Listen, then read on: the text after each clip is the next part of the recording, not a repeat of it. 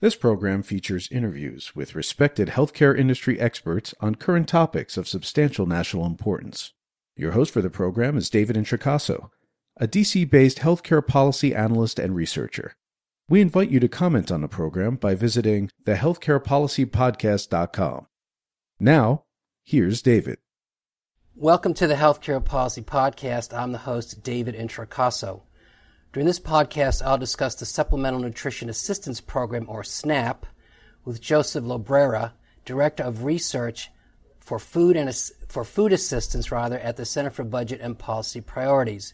More specifically, we'll discuss President Trump's proposed 2021 SNAP budget. Mr. Llobrera, welcome to the program. Thank you, David, and thank you for having me. I'm excited to talk to you and your listeners about SNAP and um, public health. Great, thank you. Mr. Llobrera's bio is, of course, posted on the podcast website.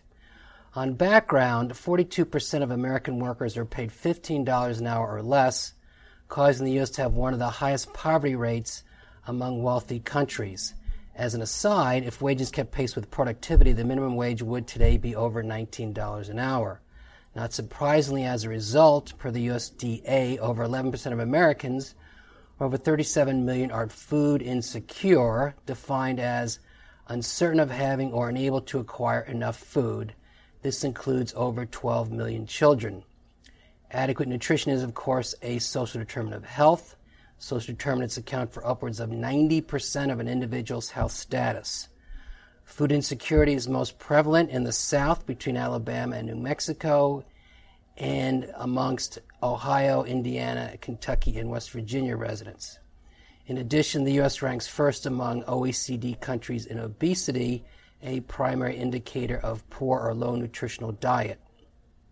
It's worth noting as well, unlike 158 other countries, the U.S. is not a signatory to the International Convention on Economic, Social, and Cultural Rights, which recognizes, quote unquote, the fundamental right for everyone to be free from hunger. Ironically, healthcare significantly contributes to hunger in America, as Princeton's Anne Case explains in her soon to be released book, Deaths of Despair. Now, at $4 trillion in annual spending, if healthcare costs what it does in Switzerland, for example, or 30% less per capita, median income growth over the past 30 years would be twice what it actually was i.e., ostensibly flat. Phrased another way, medical expenses push millions of Americans below the federal poverty line, including 7 million who make 150% or more of the poverty level, thereby driving up SNAP demand. With me again to discuss SNAP, the country's primary food assistance program, known as the Food Stamp Program until 08, and related Trump administration policy is the CBPP's Joseph Llobrera. So, Joseph, with that as somewhat lengthy background, let me start with since I discussed the demand, let's discuss the supply here. So, can you provide a brief primer or background on the Supplemental Nutrition Assistance Program? Sure, David. Um, just wanted to start off by saying that SNAP is a proven and highly effective program. It's vital to our nation's health and well being, and it's been shown to reduce poverty, reduce food insecurity, and improve health outcomes. And I want to come to those outcomes in, in just a minute. But uh, before that, wanted to start off with some basics. Um, SNAP is an entitlement, which means it provides benefits to anyone who meets the program's eligibility requirements. Uh, this design means that it can respond quickly when needs increase. Uh, we most recently saw this in action during the last recession when it expanded to meet the needs of millions of Americans who were losing their jobs and losing their source of income. Um, it helps uh, close to 40 million Americans each month, and the vast majority of those are recipients in families with kids, with uh, older adults, or those with disabilities. Uh, at this point, about 85% of individuals that are eligible for the program participate. So it's um, uh, participant participation rates have improved over the past decade or so. Um, participants receive benefits through a debit card uh, that can be used at over a quarter of a million uh, retailers across the country. Uh, last year, about 50 billion um, in benefits were distributed to uh, participating uh, households. I wanted to say that benefits are relatively modest. Uh, they average about $250 a month for the average household. Uh, if you, and if you do the math, that comes out to an average of about a dollar and forty cents per person per meal. Uh, but despite those benefit levels, those modest benefit levels, SNAP has been shown to deliver strong outcomes. Uh, it, it, reduces poverty, so it, it, it's been shown to raise the income of millions of people and children out of poverty and, and makes millions of uh, Americans less poor. Um, its anti poverty effect is uh, larger than any other safety net program outside of um, the earned income tax credit and child tax credit combination. Um, the other thing is benefits are targeted efficiently to those with the greatest need. Uh, very poor households get the largest uh, get larger benefits, and benefits kind of scale down as household income goes up. Um, so the other area that's uh, the literature has shown um, uh, SNAP having great uh, impact is uh, reducing food insecurity. Uh, participation in SNAP reduces food insecurity uh, by up to 30% among mm-hmm. SNAP households that join, that participate in the program. And when I, if you recall, I referenced the Recovery Act during the last recession. SNAP benefits were increased across the board, and we saw that uh, with that boost in uh, benefits, uh, food insecurity rates uh, came down for participating households. Uh, when when it came time to cut those benefits a few years later, uh, the inverse happened. Um, benefits cut to benefits, increasing food insecurity. And then the last area I wanted, or bucket I wanted to address was links between SNAP and improved health outcomes. Uh, investing in SNAP is an investment in the health and well-being of Americans. Uh, SNAP's been linked with a wide range of improved health outcomes. Um, adults receiving SNAP miss fewer days of work because of illness, make fewer physician office visits, are more likely to adhere to their medications, and have uh, more positive self-assessment of their health status there, there have been studies that have shown that receiving SNAP early in life can lead to improved outcomes, not just now, but years down the road. Uh, there's been studies that have found that access to SNAP during pregnancy and childhood was associated with fewer low birth weight babies and reduced risk of obesity and other conditions related to heart disease and diabetes in, in adulthood. Um, there's a study that came out in Health Affairs last fall that found that SNAP was relate, uh, was associated with a one to one to two percentage point reduction in population-wide mortality. Um, so the last uh, piece I wanted to touch on was uh, is that SNAP participation has been associated with reduced healthcare expenditures. Uh, one study found that annual medical care costs of low income adults that are participating in the program was about $1,400 uh, less than similar non participants. So that's about 25% less than uh, comparable non participants. Okay, thank you, Joseph. I, will note uh, your organization last November put out a SNAP chart book, which includes a good number of uh, uh, research findings relative to the program's performance. On healthcare, I did note uh, somewhere in my reading that uh, for every dollar spent on SNAP, between uh, 367 and $8.34 is estimated to be saved in healthcare costs. So thank you for that overview. Let's go now to what uh, the current administration has proposed for the last few years and is proposing again uh, in the 2021 administration's uh, budget. As proposed, um, this was out about a month ago, your organization wrote an overview of what effects the proposal would have, and that was in a, a February 18th memo, which I'll provide a link uh, when I post this. But let's go. What did to what did the Trump administration propose uh, this this past month for uh, funding uh, and uh, the, the SNAP program in fiscal year 2021? Sure, David. Thanks. Um, so, at a high level, uh, this administration's budget uh, and other proposals uh, would significantly cut public services that help struggling households afford the basics, and that includes SNAP. Um, as you mentioned, this administration's 2021 budget was very similar to the previous two.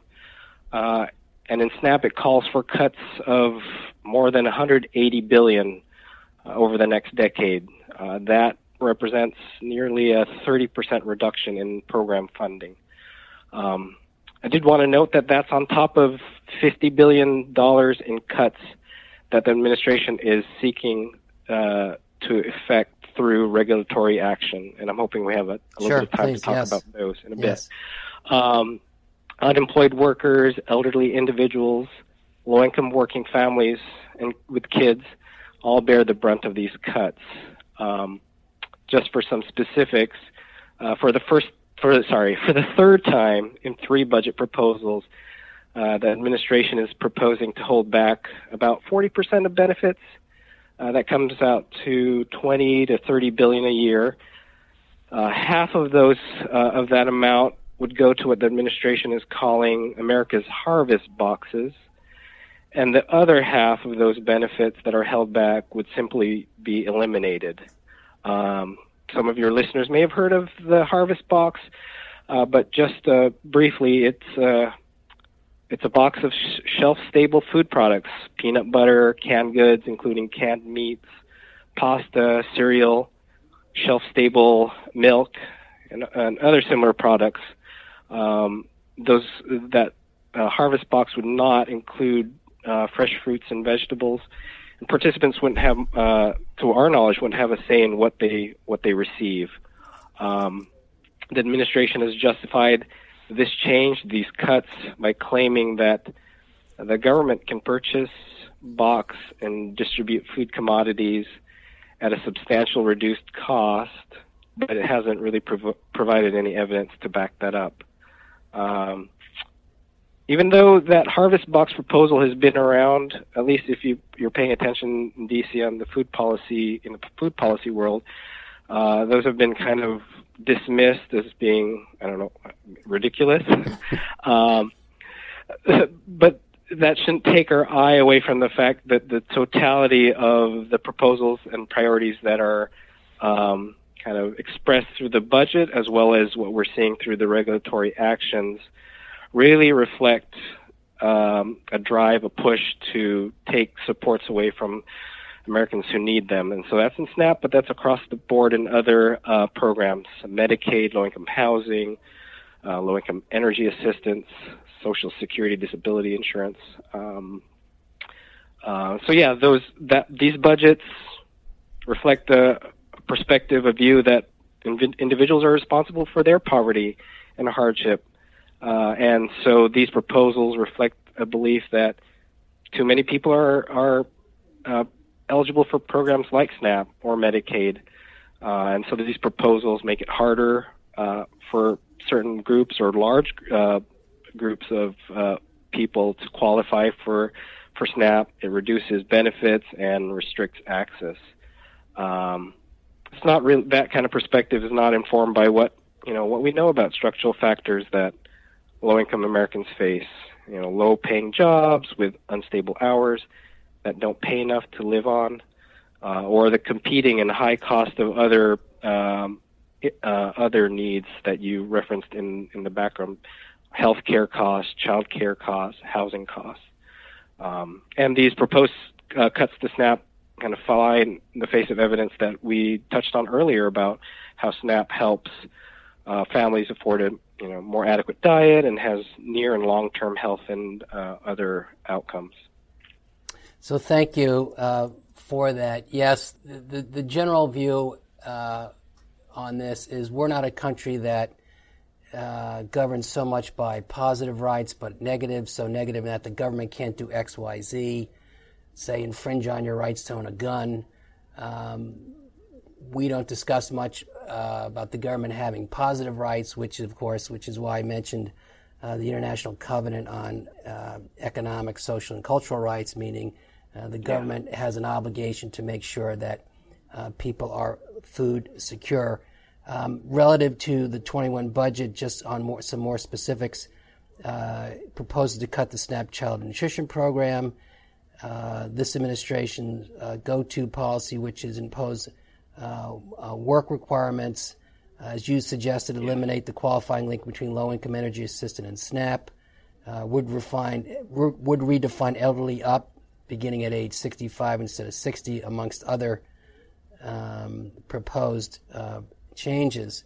So, quite, uh, I, I, think, onerous to say the least. I'll, I'll, note, too, that SNAP, in context as a numerator over the federal government's total uh, budget or denominator, is something like 1 to 2% at most. Let's go to that's proposed, and we'll get to where the Congress is in a moment, but let's go to you mentioned Joseph, there are regulatory reforms uh, relative to SNAP that the administration is implementing as early as or continue to implement. Um, so, can you provide a, an overview of those? Yeah, sure. So, um, this administration has been keeping uh, us and those who care about um, keeping programs like SNAP strong, and keeping us busy the past year. Um, so, last year they the administration proposed three new regulations, new uh, new rules, um, and one of one of those three they they finalized uh, this spring. Um, and I can uh, give a little bit of background on all three of those.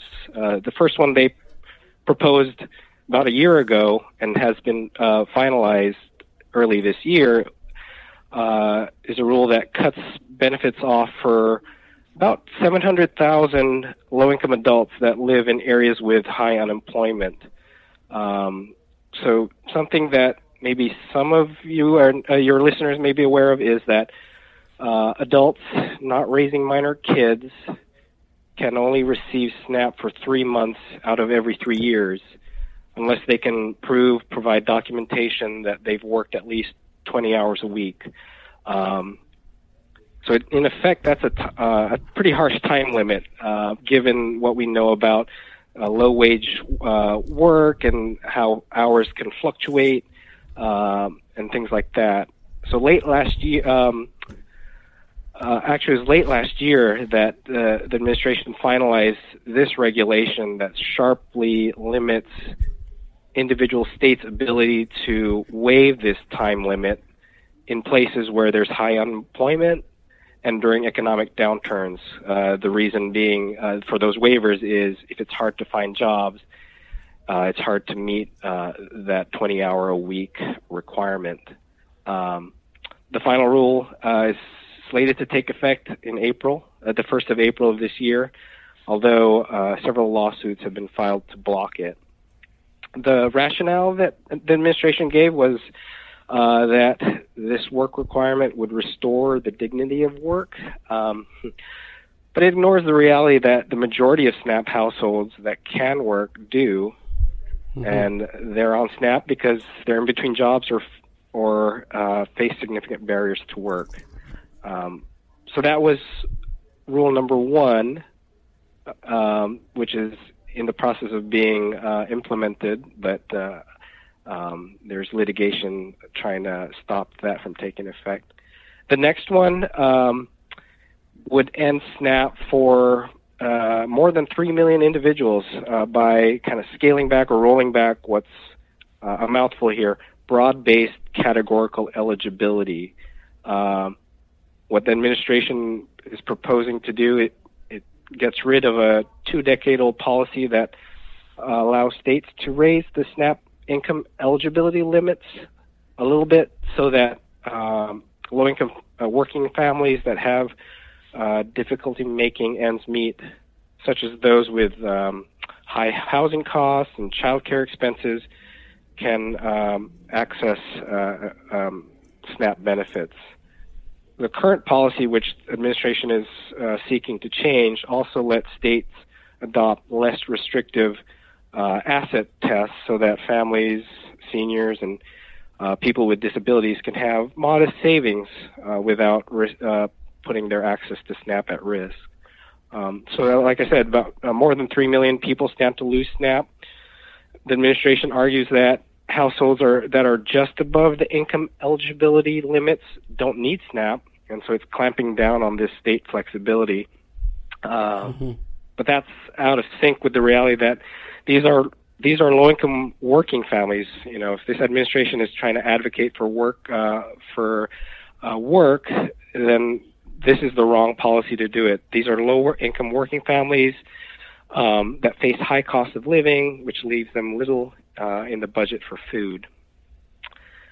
And then the last the last regulatory change um, is kind of really getting into the weeds on policy on SNAP policy, uh, but it shows the uh, the the real I- impacts of even uh, the nitty gritty of policy uh, work. So this one uh, proposed to eliminate state flexibility in setting what are called standard utility allowances, and basically what those are is uh, a, st- uh, standard amount that a state can use to represent the utility costs of of, of applicants or participants uh, when they calculate a household SNAP benefit level.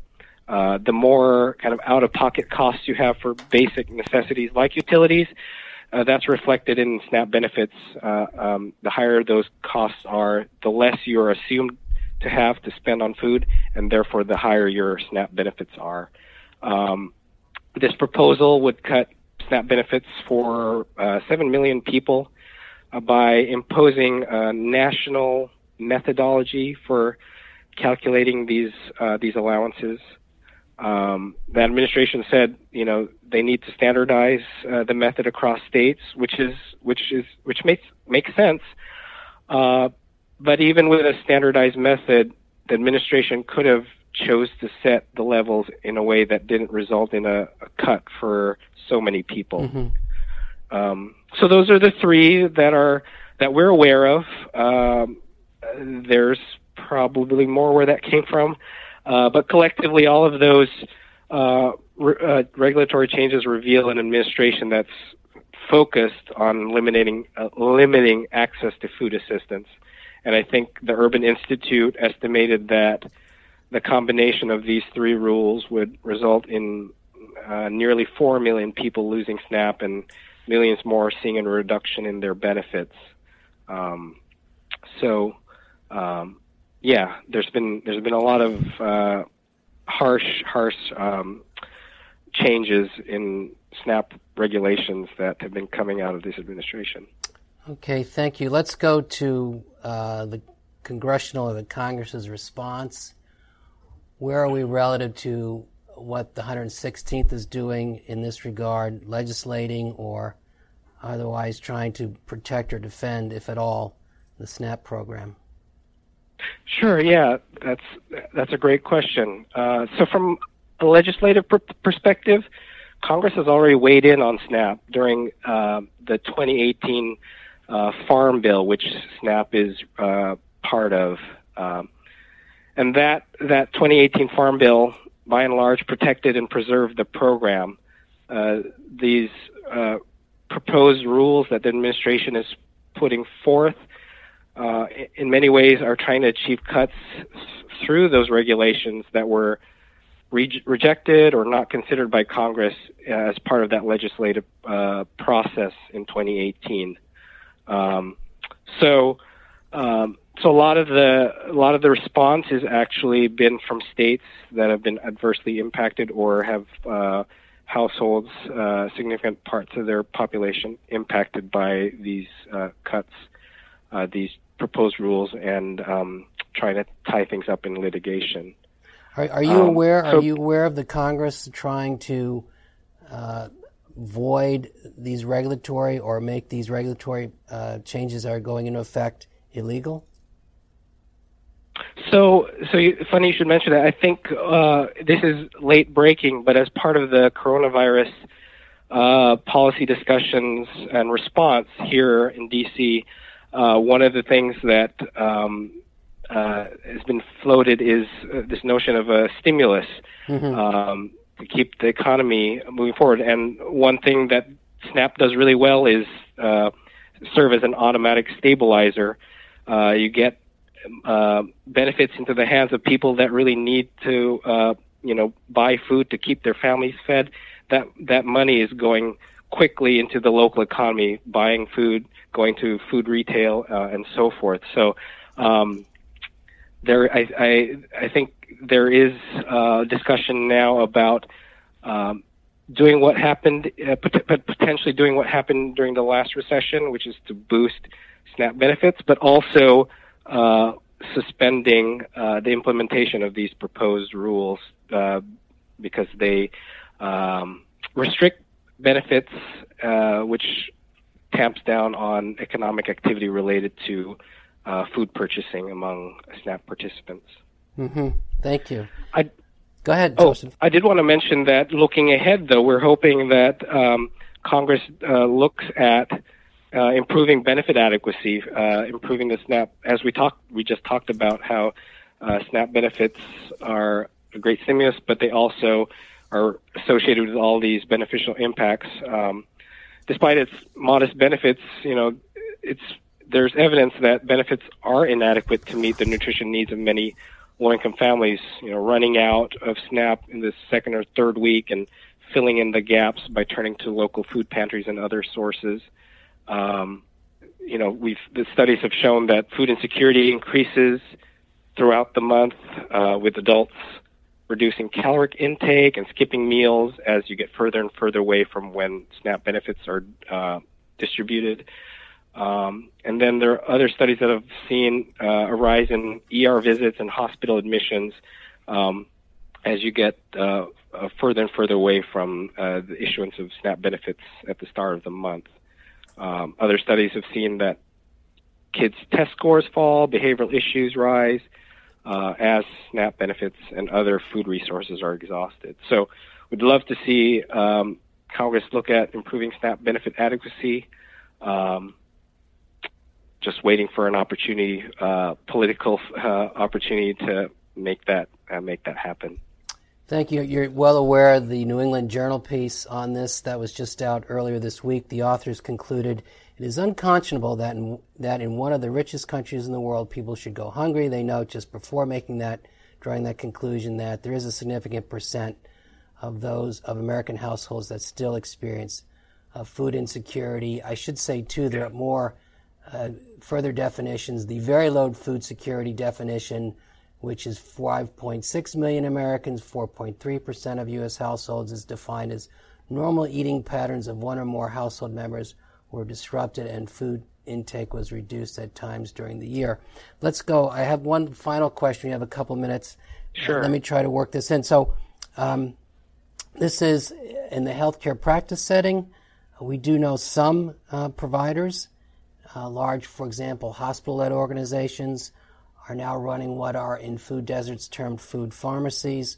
So, to what extent are you aware, and to what extent are these proving to be affected, whereby uh, the clinical practice setting or clinical providers are trying to address um, uh, food adequacy? I will say this: uh, I did not note that we're in middle of the we're in the middle of the pack in OECD uh, countries as it relates to how uh, well nourished we are, meaning we rank something like 15th in micronutrients yeah. in uh, our diet. So, again, uh, where's the um, uh, healthcare uh, industry in all this? Yeah, no, I, I, appreciate that question, and I must say there's there's a lot of exciting work in this area. Um, I'm glad we can address it on this on this podcast. Wanted to highlight developments in three areas. The first is food insecurity screening. So, uh, increasingly, healthcare providers uh, are using or implementing um, uh, very short versions of the food insecurity set of questions, which can range in number of 10 to 18, depending on uh, whether or not your household has kids. But the American Academy of Pediatrics released uh, what's called the Hunger Vital Sign, uh, which is a two question screen for insecurity. Um, uh, and been seeing and hearing about uh, practices, healthcare practices, uh, implementing that screener or similar screeners, and using those at well child exams, at flu shot clinics, um, and other um, other interactions with uh, patients.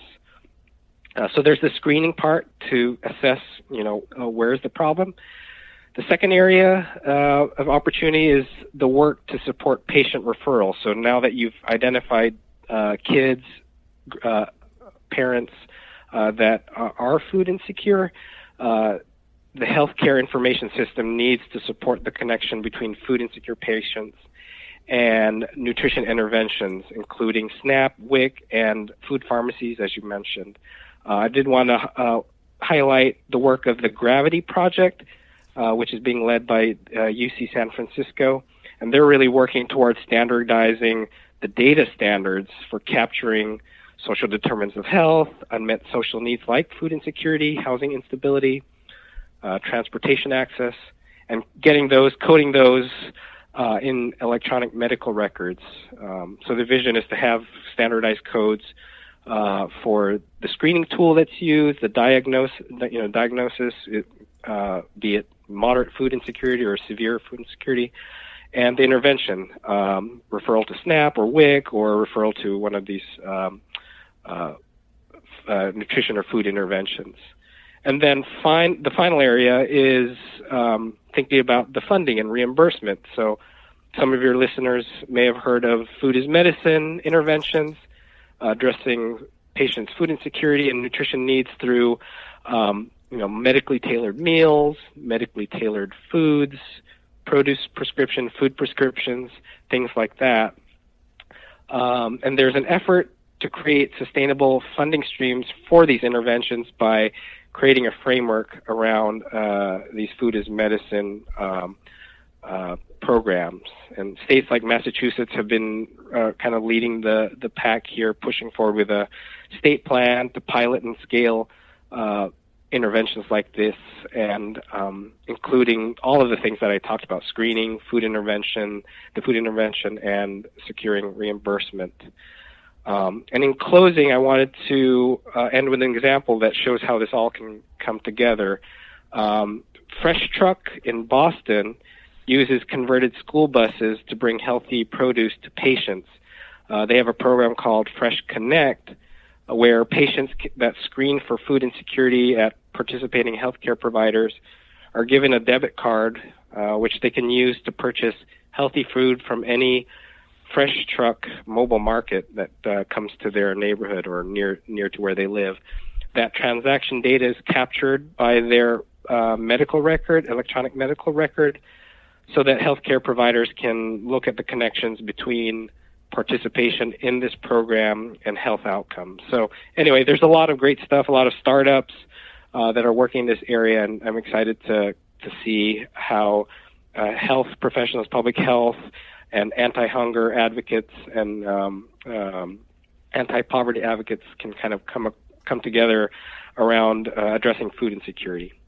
Thank you for this last point, particularly since we, we, we tend to look at uh, food banking and hunger programs as social welfare when really they're public health programs. So I do yes. appreciate this yeah. last uh, point. In fact, you probably know Medicare Advantage now, under supplemental benefit expansion, can now include um, um, providing uh, nutritional programming. So there's a step in the right direction. So with that, Joseph, thank you for this very substantive overview of a very important uh, aspect of our of health health status. Uh, let's hope that uh, SNAP program goes in the other direction, and that we can provide yes. Uh, adequate nutrition for every American. So thank you again. David, thank you. Thanks for having me. It's been it's been a pleasure. You have just heard another edition of the Healthcare Policy Podcast hosted by David Introcaso. To comment on this program or others, to see information about upcoming interviews, to suggest a program topic, or to hear an archive program, please visit our website, thehealthcarepolicypodcast.com. Thank you for listening, and please listen again soon.